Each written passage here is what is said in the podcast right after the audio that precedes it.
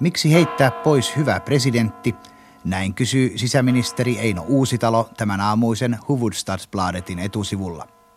Erik Appelin tekemässä haastattelussa ministeri täydentää pari viikkoa sitten antamaansa lausuntoa, jossa hän väläytti presidentti Urho Kekkoselle jatkoaikaa.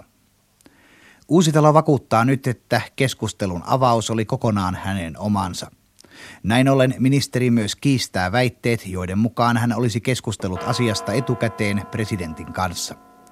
Kultarannan kahvipöydässä puhuttiin vain ministeriön asioista.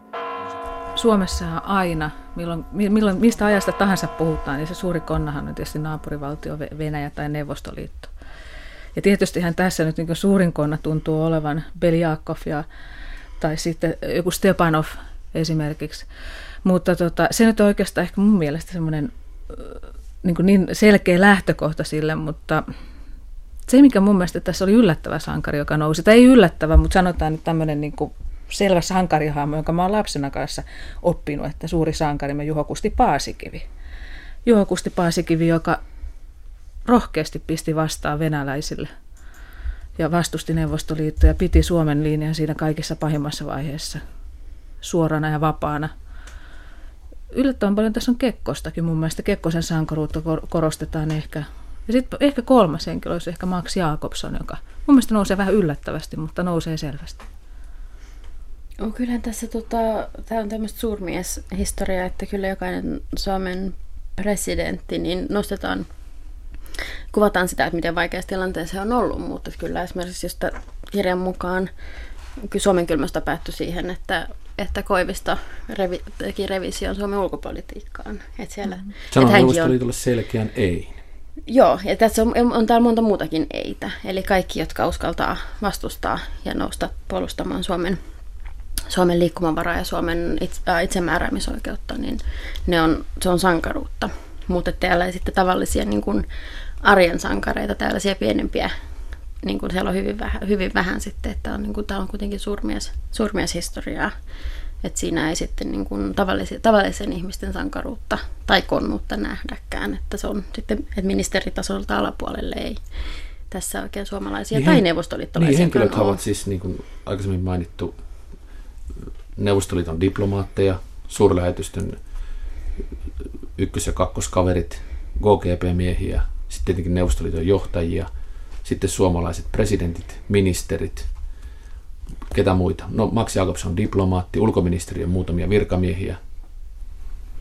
Ja sitten mainitaan konnina tai kyseenalaisen sen maineeseen jääneet taistolaiset ja nuorisopoliitikot ja tällaiset näin. Mutta että siellä on muuta, ja sitten no siellä oli pieni pätkä myös kirkon ja piispojen rooleista, mutta se on niin kuin... Yksi itse asiassa semmoinen, mikä nousee tässä, tässä kirjassa on aika paljon myöskin tätä puolustuspolitiikkaa ja tätä armeijan roolia, niin tämä puolustusvoiman komentaja Sutelahan nousee tässä kanssa aika tämmöiseksi tiukaksi sankariksi. Sankariksi, niin, kyllä, niin, koska, kyllä. koska tota, itse asiassa tässäkin, että ja tämä Sutelan rooli on itse asiassa aika mielenkiintoinen siinäkin mielessä, että siinähän korostuu myös, mitä, mitä tämä tarkka nostaa tämmöisen niin suomettumisen pahimpana hetkenä, eli sen, että 68 tämä Sutelan jatko mahdollisuus, niin Kekkonen jätti sen riippuun siitä, että mitä mieltä Neuvostoliiton johto on tästä Ja asiasta. Neuvostoliiton johto oli ilmoittanut, että me savustamme puolustusvoimaan komentaja Sutelan ulos virastaan. Niin. Ja kun Sutela kysyy Kekkoselta, että haluatko sitten minä lähden, vähän niin kuin kysyäkseen, että jatkanhan minä. Mm-hmm. Että niin. presidentti sanoi, niin, niin, niin, niin Kekkonen sanoi, että se riippuu venäläisten tahdosta. Tämän tarkkakin nostaa. Ja se on mulle, mulle niin kuin lukijana yksi tämmöisen suomittumisen mustimpia hetkiä tässä kirjassa. Joo, ja siis itse asiassa Tarkka nostaa myöskin sen yhdeksi niistä, että Siinä oli, siinä on, tässä on muutamia kohtia semmoisia, jotka on ihan selvästi niitä... niitä esimerkiksi... Kekkonen on mm. konna ja Sutela on sankari. Joo, kyllä. Että siis sekin, se Kekkosen rooli on niin aika jännä, että se välillä se on, Kekkonen on suuri sankari, joka pelastaa Suomen tällä kyllä, mutta Paasikiven linjan jatkamisella, eli tämä taktiikka, että vastataan periaatteessa myöntävästi, mutta sitten kuitenkin oikeasti se viesti onkin, että ei. Mutta se, että se Kekkosen rooli on tässä tarkalla aika, kun aika paljonhan Kekkosen rooli on ollut todellinen konnan rooli. Riippuu vähän tutkijan näkökulmasta. Niin, tai tässä, sankari, niin kuin niin, tai sankari. Suomen elämäkerroissa. Jossa, Aivan. Mutta et se, että tarkka näyttää niin valinneen sen, mutta sitä on vähän niin sekä että. Et siinä mielessä on ehkä semmoista niin tasapainon hakemista tähän. Että. Mä luin konniksi sitten myös niin kuin ministeri Eino Uusitalon siinä suomettumisen parhaimpina aikoina, kun Uusitalo ehdottelee jatkosodan päättymispäivää itsenäispäivän juhlapäiväksi ja sitten myöskin siinä 70-luvun lopulla, 80-luvun alkupuolella, kun Mauno Koivisto on pääministerinä ja hänestä näyttäisi tuleva presidentti, niin Uusitalon peli on ihan mahdottoman suomettunut tänään jälkikäteen katsella. Aina silloinhan se nyt varmaan vaan näyttänyt niin valtapolitiikalta ja valtapeliltä. Paavo Väyrynen ei saa myöskään pisteitä, puhtaita pisteitä tässä tehdessään kassakaappisopimuksen ja sitten se vanha keskustelu ja vanha kirjeenvaihto, joka Paavo Väyrynen on selittynyt jo moneen kertaan parhaan päin, että missä hän sitten ei ole sitten kuitenkaan mennyt sopimaan Neuvostoliiton viranomaisten ja lähetystön kanssa siitä, että kuka Suomeen tulisi presidentiksi ja millä tavalla. Niin mm. tässä olisi kaksi kotimaista konnaa. Olisiko tässä agenttiseikkailu aineksesta? Kyllä, mutta tosiaan näissä, no tuohon Väyrysen kohdalla niin tässä ei niin mitään uutta. Että Väyrynen Raukka Parka on ollut tietenkin koko ajan se konna, että se on aika tehokkaasti, tehokkaasti hyödynnetty tässä konnan roolissa – Uusitalo, joo, kyllä, ehkä. Kyllä sen ainakin niin, miten tarkka sen tässä kirjassa tuo esiin. Ja nimenomaan siis siitä, miten, miten tämä kirjan Karhun kainalossa Suomen kylmä sota 1947-90 tässä tekstissä kyllä. nämä henkilöt ja sankarit, konnat ovat tällaisia. Mitä sanotte siitä, kun mä aloin lukemaan tätä, että miten paljon pitää tietää näiden henkilöiden taustoja ja rooleja ennen tätä kirjaa? että tästä saa jotain irti? Mitä sanotte tarkan perusoletuksesta siitä, että minkälaiselle lukijalle hän kirjoittaa? Siis tarkkaan sanoo itse asiassa tässä alussa, kirjan alussa ihan, ihan selvästi, että, että, tota, että kaikkea että ajatuksena luoda yleiskatsaus ajajakson poliittisesta kehityksestä asenilmasta laveammin kuin tavallisesti suometosta puhuttaessa. Ja tässä tulee se, että niin näitä eri näkökulmia, mutta myöskin se, että kaikkea ei tarvitse selittää.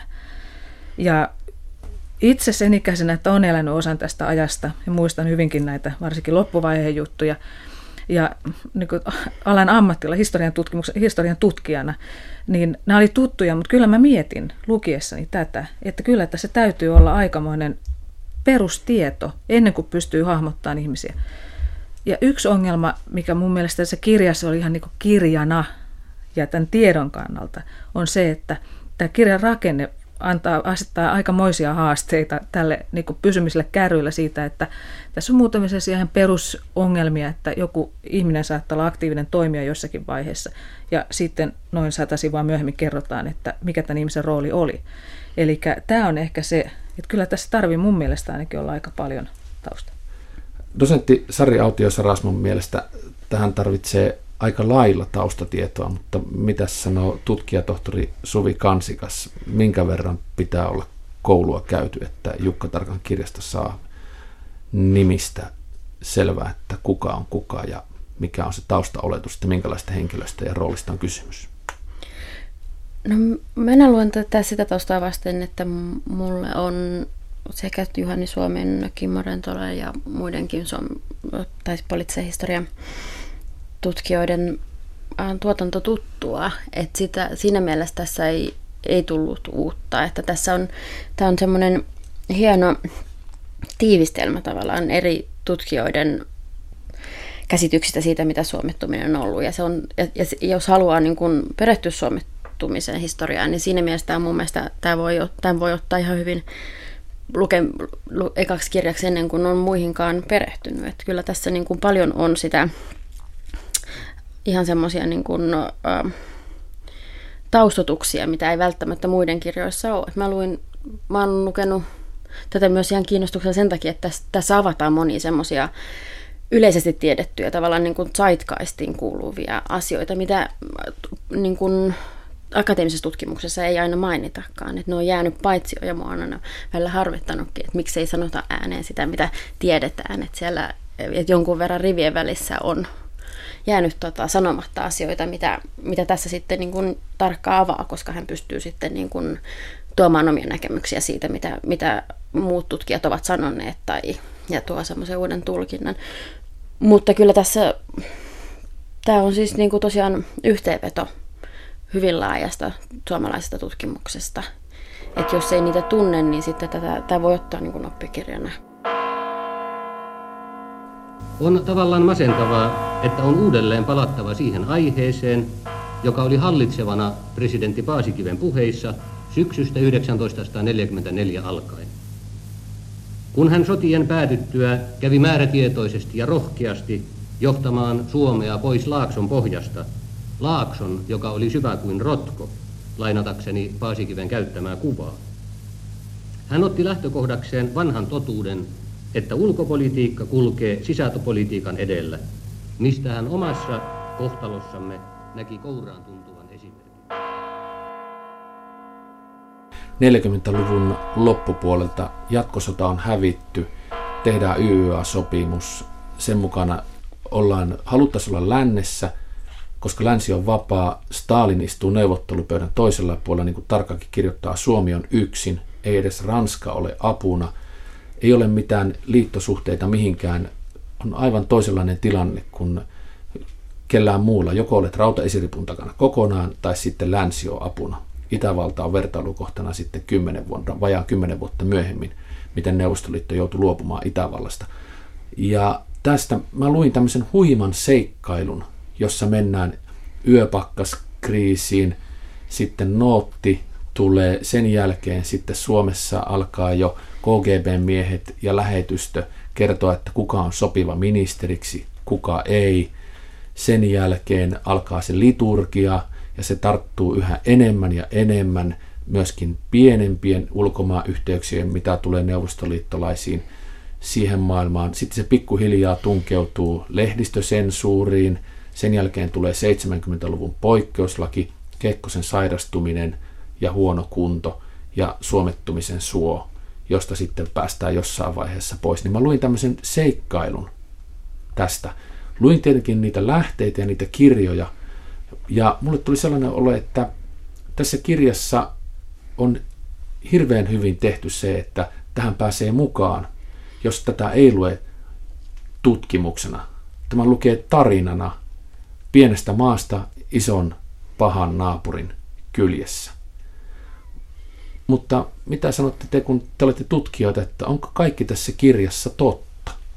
Tätähän ei fiktiolta oleteta vaikka fiktio käyttää samoja keinoja kuin poliittisen historian kirjoitus. Mitä tässä Jukka Tarkan Karhun kainalossa kirjassa, niin onko tässä kaikki totta, joka tässä aletaan olettaa, että olisi totta?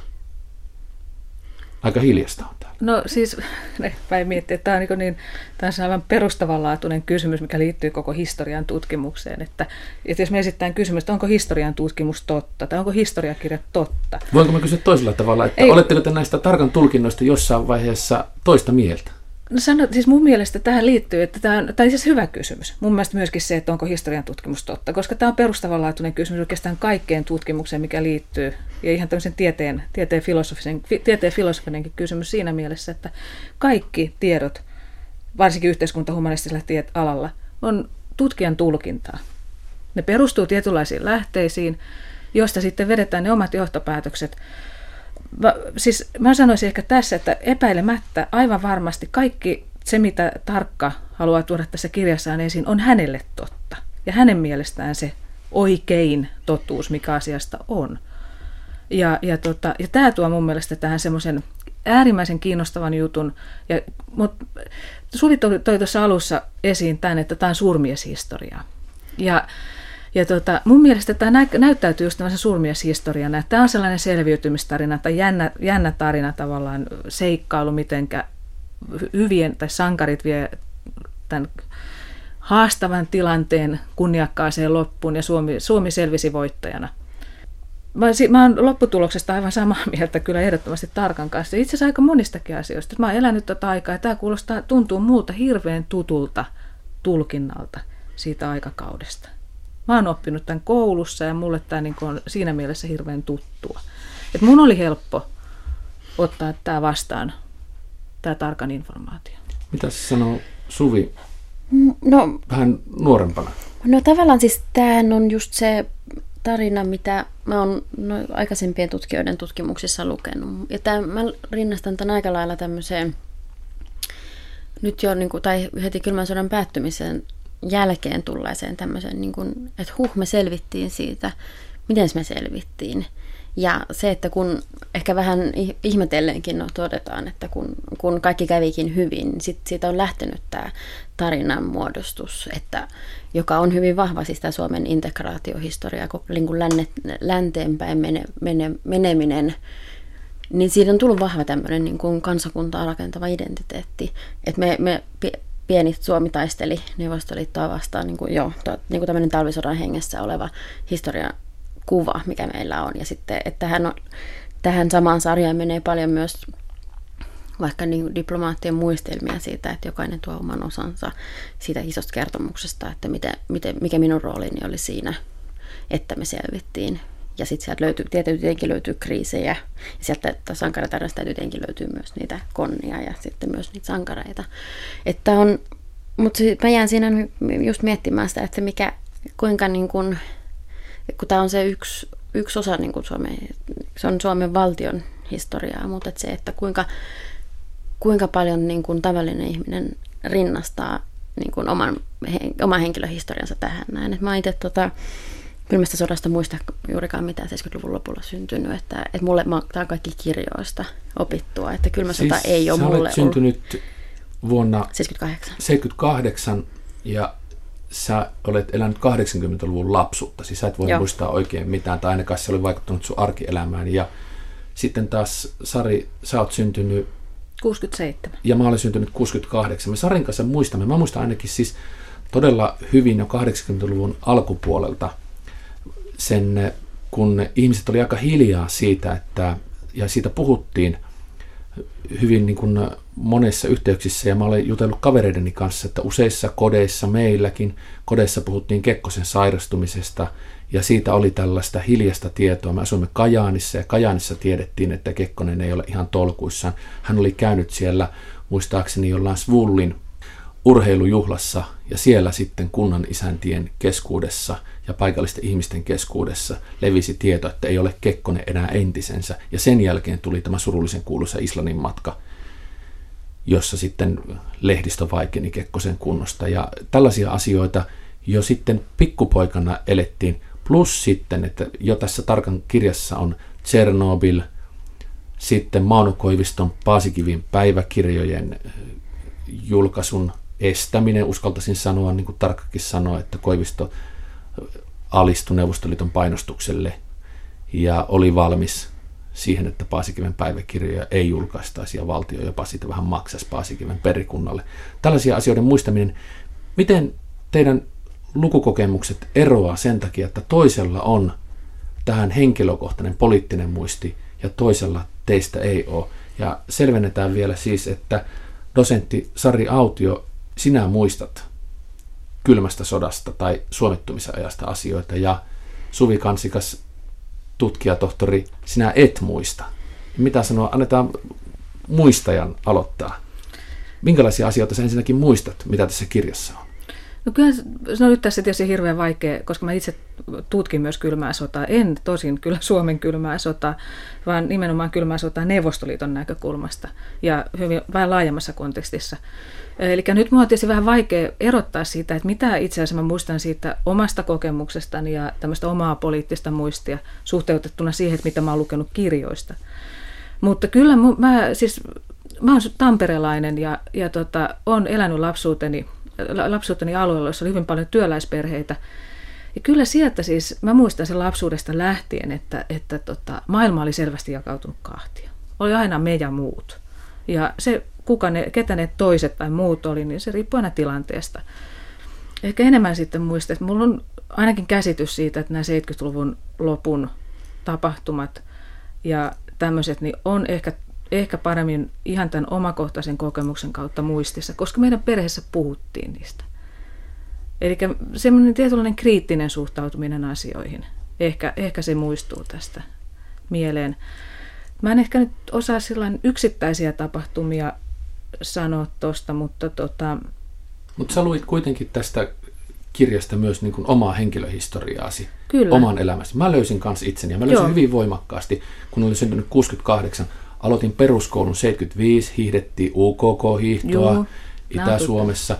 Ja sitten pidin vuonna 83 tai 84 kevättalvella peruskoulun viimeisellä luokalla esitelmä, jossa purettiin runo ja otin runoksi Eppu Normaalin laulun Suomi-ilmiö, jossa on muistaakseni sellainen sää, että on meillä erehtymättömyyttä melko valikoima UKK, YYA ja Imatran voima.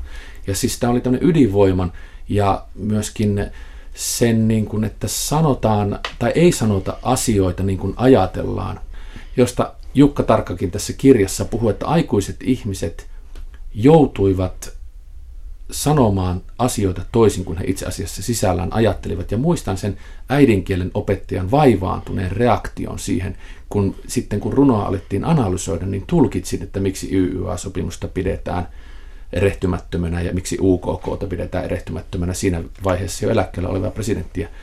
Enkä tajunnut ollenkaan, että miten herkillä osa-alueilla liikuin sen ajan Suomessa. Ja sitten Suvi, sä oot syntynyt 78, sä et ole päässyt nauttimaan tästä suomettuneesta peruskoulusta toisin kuin minä ja Sari. Joo, en ole. Tuossa kirjasta ainoa tapahtuma, minkä mä muistan oma elämässä on Tchernobylin ydinräjähdys, mutta siinäkään niin kun, se ei liittynyt mitenkään kylmään sotaan, se ei liittynyt mitenkään Suomen neuvostoliiton välisiin suhteisiin, vaan ihan se ruohonjuuritasolla koettu, että joku, joku vaara on, että äiti sanoi, että ulos ei saa mennä ja maasta ei saa ottaa mitään tuoda kotiin, että ilman, että sitä ei sitä varsinaisesti niin kuin silloin tiennyt, mihin se liittyy tai mitä on tapahtunut, mutta semmoinen niin kuin vaaratilanne ei liittynyt mitenkään Neuvostoliittoon, että sitä mä en, mä en muista, että meillä on ollut hyvin um, ei, ei, ei niin kuin poliittisesti äh, valveutunut perhe, että ei ole niin kuin, että eikä Neuvostoliitto ole meille niin kuin ollut, ollut mitään, siis niin kuin, ei ole, se ei ollut vihollinen eikä, eikä ystävä meidän, meidän perheessä ja suvussa, niin tota, että se on se ainoa, mikä tästä niin kuin tarinoista oikeastaan, tai tässä tarkan tarinassa tulee. Kaikki Moskovan lehdet julkaisivat tänään tiedonannon siitä uutista, jonka ulkoministeri Kromikko maanantaina luovutti Suomen Moskovan suurlähettilälle Eero A. Vuodelle.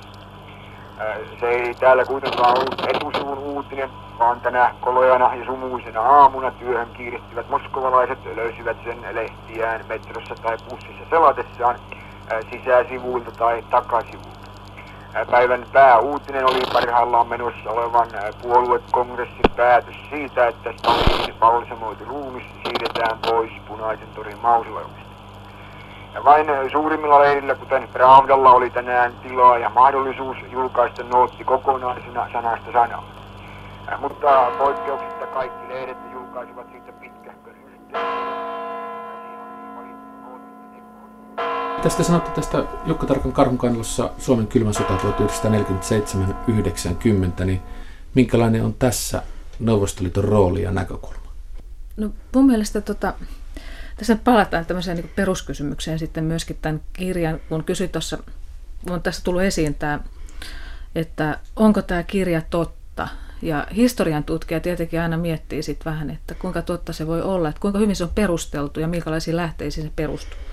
Ja tässähän oikeastaan ei ole sitä venäläistä näkökulmaa ollenkaan. Että siellä on pari kirjaa mainittu venäläisten tuottamaa, jotka on hyvin kontroversiaalisia kirjoja ja kontroversiaalisia näkökulmia siihen asiaan. Ja tähän perustuu hirveän pitkälle. Tokihan tässä viitataan paljon tutkijoihin, jotka on hyödyntänyt niitä aineistoja.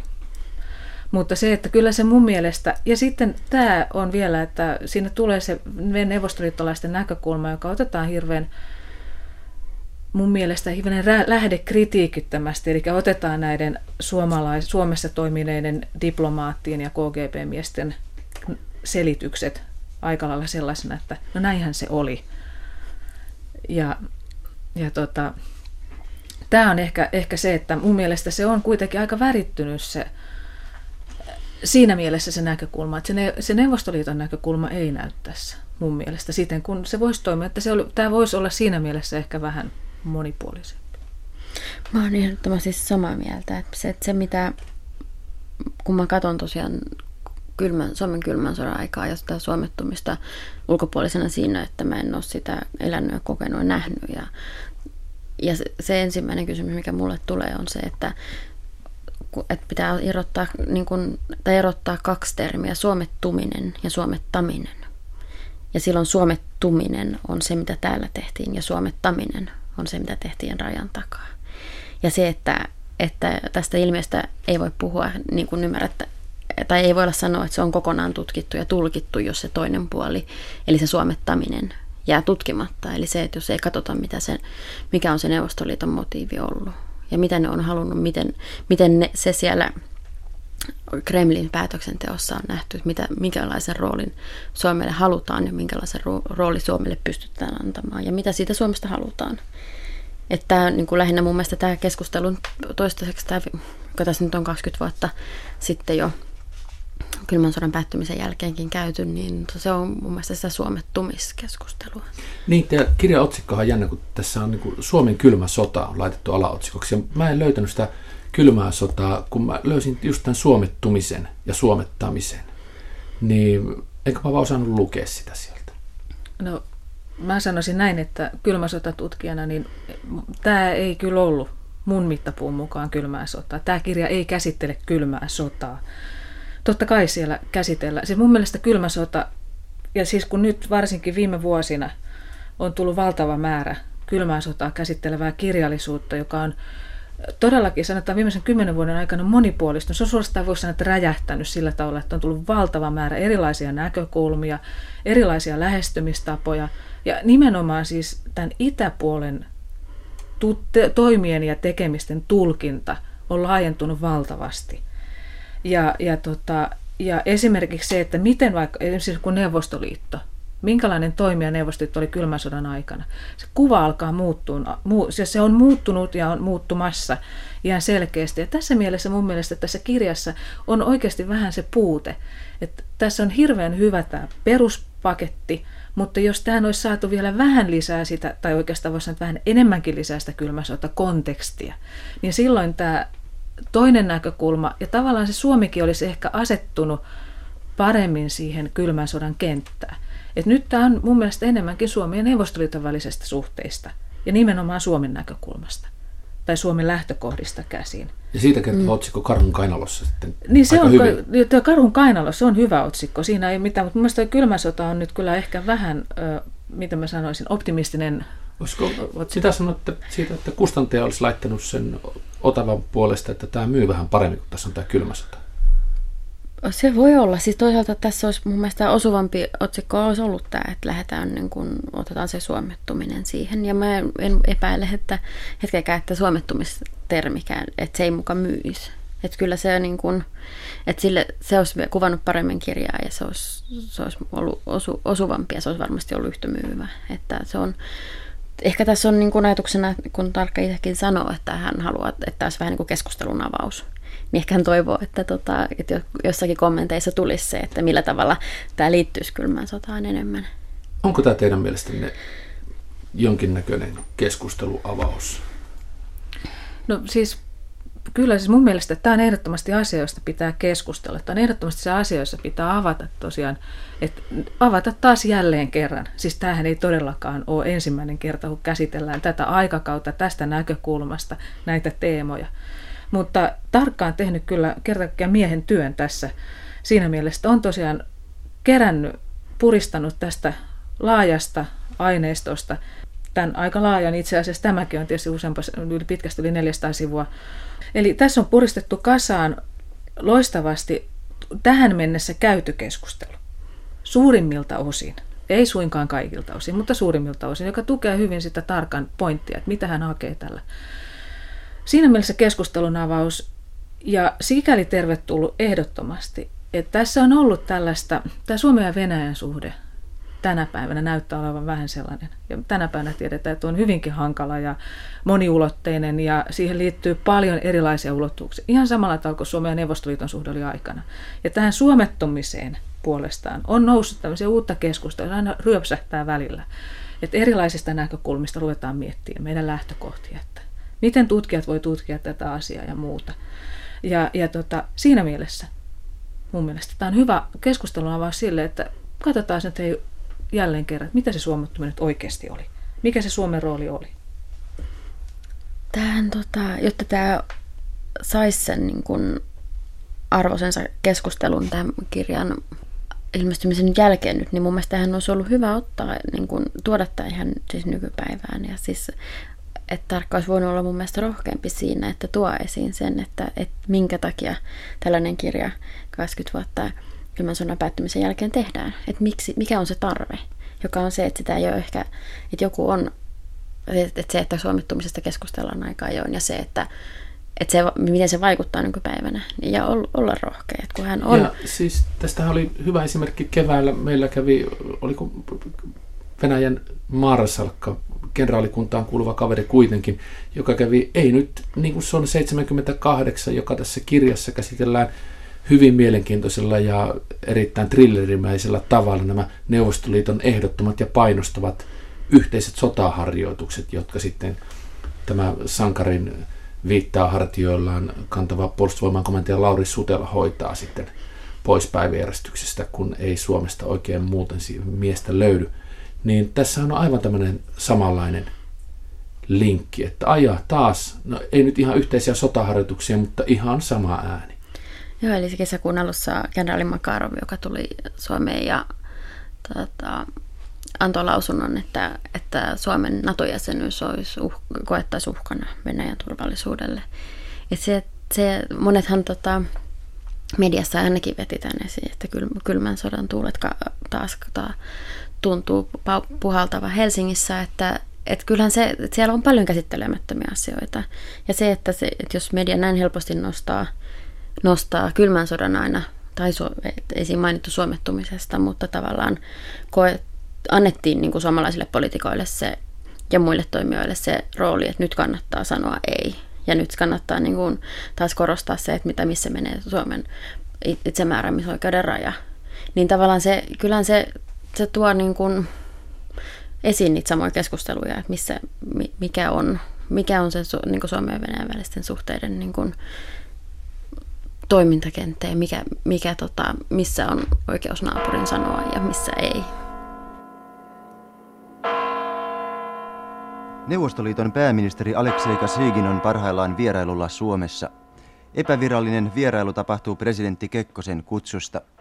Huomenna pääministeri Kasygin saapuu Helsinkiin. Pääministeri Kasygin saapui eilen neuvostoliittolaisella sukellusvene hävittäjällä Hangon satama-alueelle, josta tasavallan presidentti ja korkea vieras jatkoivat matkaansa tarkastuslaiva saaristolla Hiittisten alueelle. He ovat tänä aikana suorittaneet kalastusretkeilyä. Tämän yllättävän vierailun johdosta lähetystöneuvos Matti Tuovinen on antanut meille seuraavan sisältöisen julkilausuman. Kommunikea kuuluu seuraavasti.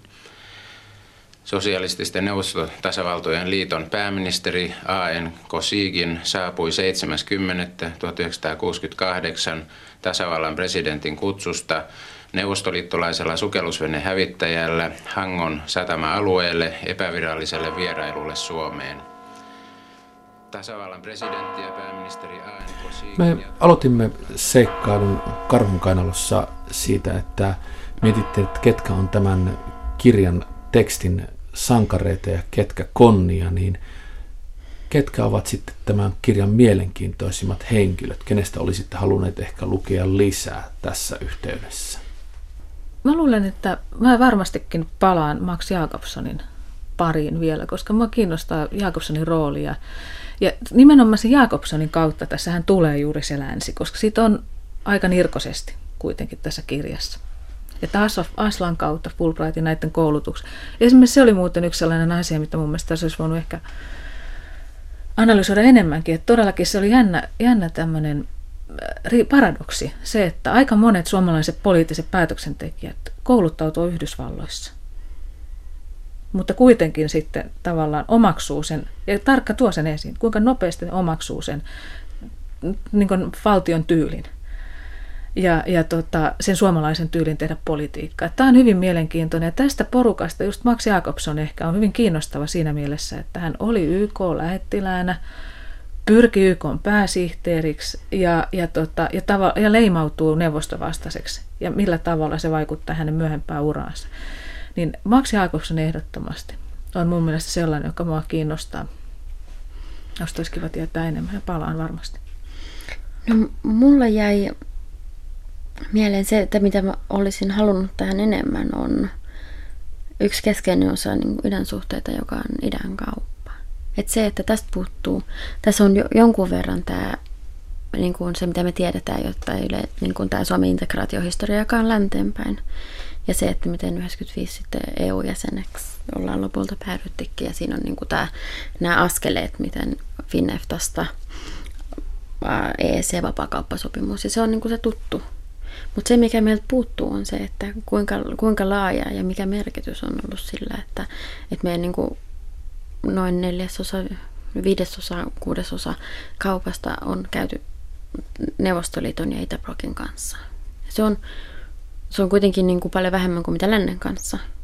Mutta se, että se on kuitenkin aika iso ja sen tavallaan sen seurannaisvaikutukset, joka on se tota, kilpailu siitä idän kaupasta, kuka, kuka saa käydä kauppaan. Ja se on se, mitä, mitä tota, tutkimuksessa, tämä on, kun tämä on poliittisen historia tai ulkopolitiikkaa, tämä oli turvallisuuspolitiikkaa. Tämä ei ole kauppapolitiikkaa.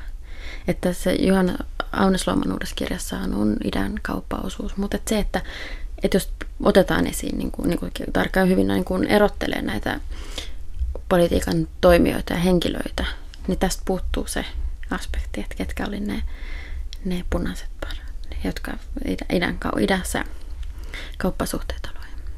Tämä kauppa ylipäänsä, tai asiat, jotka on tämän politiikan, ulkopolitiikan, turvallisuuspolitiikan, näiden kysymysten alla, niin tämä on hyvä kuvaus siitä. Mutta se, että tämä ei ole, tämä ei ole niin koko tarina, että se, että se Suomi niin kuin kaikki valtiot, kylmä sota, se on niin monitasoinen. Se tapahtuu niin paljon kaiken näköistä toimintaa. Niin se, että siitä saataisiin kokonaisvaltainen kuva, niin mä oon ehdottomasti samaa mieltä kuin Suvi, että tässä, niin kuin, ja varsinkin Suomen roolia selitettäessä, se kaupan pitäisi jollakin tavalla näkyä siinä ja niiden toimijoiden.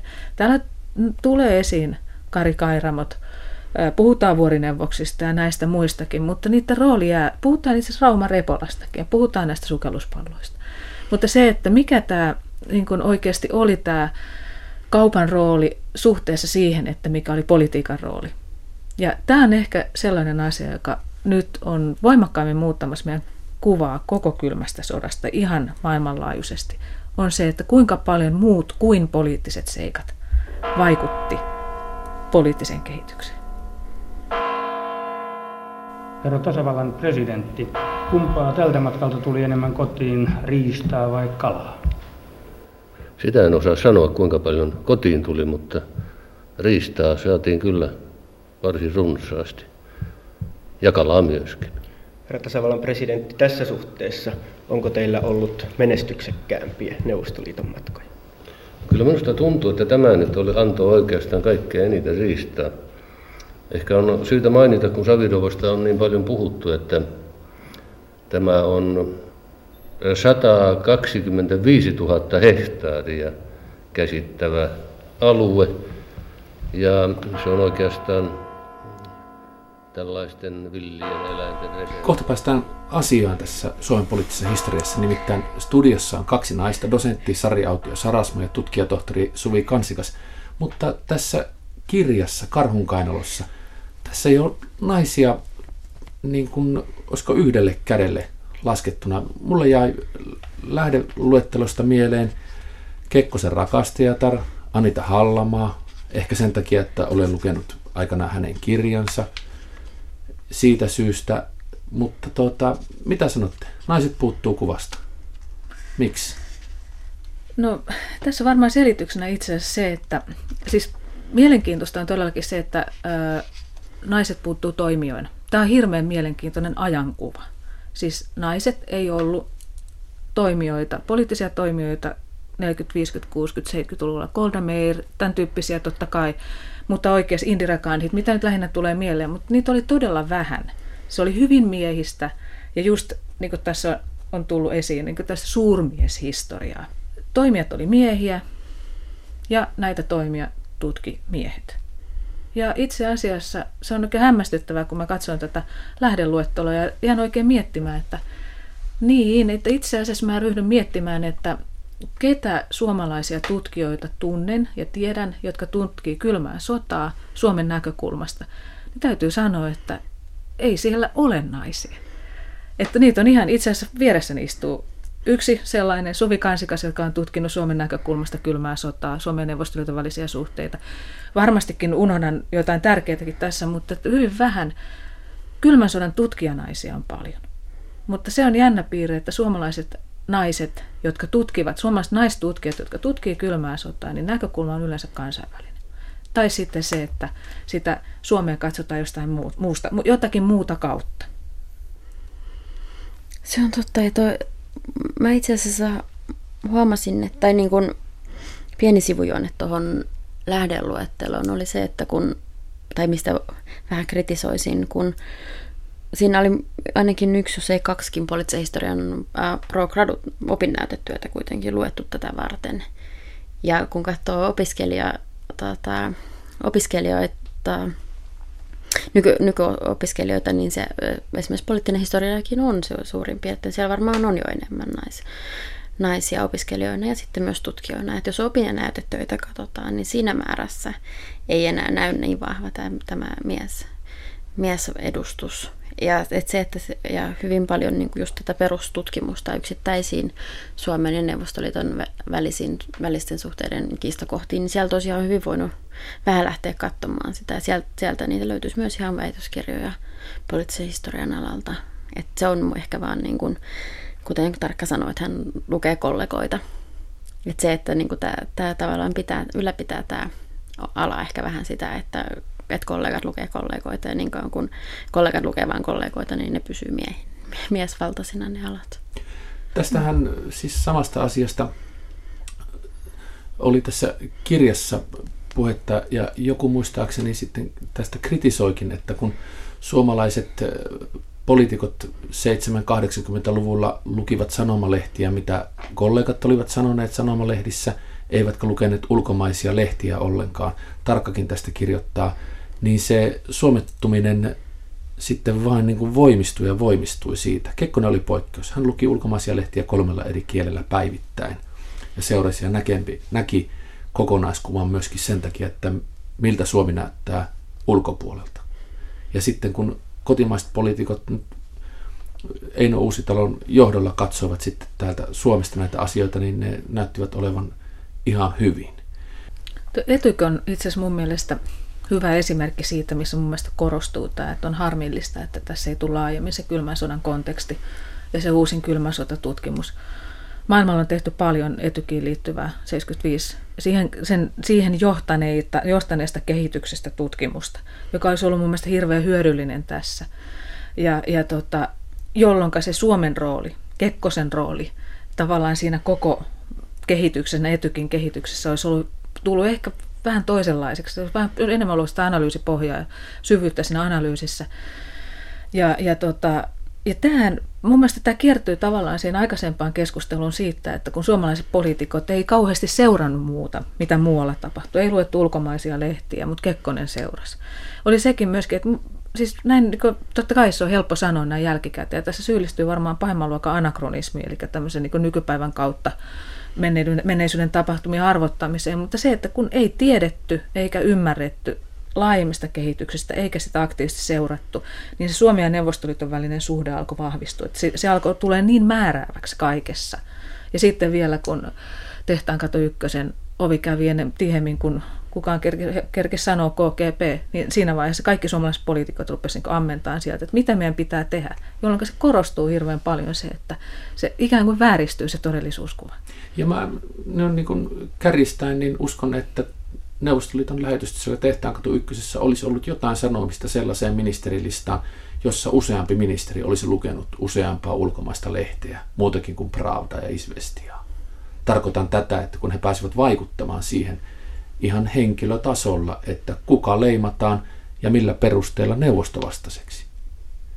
Niin se, että mm. sä olet neuvostovastainen, jossa hirveästi luet länsilehtiä ja alat kertoa sitä ääneen, että kun New York Timesissa luki, että meidän presidentti on sairastunut, josta suomalainen lehdistö 79 vaikeni kokonaan, josta tarkkakin tässä kirjoittaa, niin onhan se nyt jo varmasti sitten ollut, olisi ollut neuvostovastasta. Seuraavassa hallituksessa ei olisi tarvinnut varmaan istua. Onhan yksi esimerkki just Max Jakobson, joka selkeästi oli länteen suuntautunut ja joka, joka oli tota, enemmän tota, kiinnostunut katselemaan Suomen asemaa lännessä ja, ja vähemmän sitä se, niin kuin Suomen Neuvostoliiton suhteita.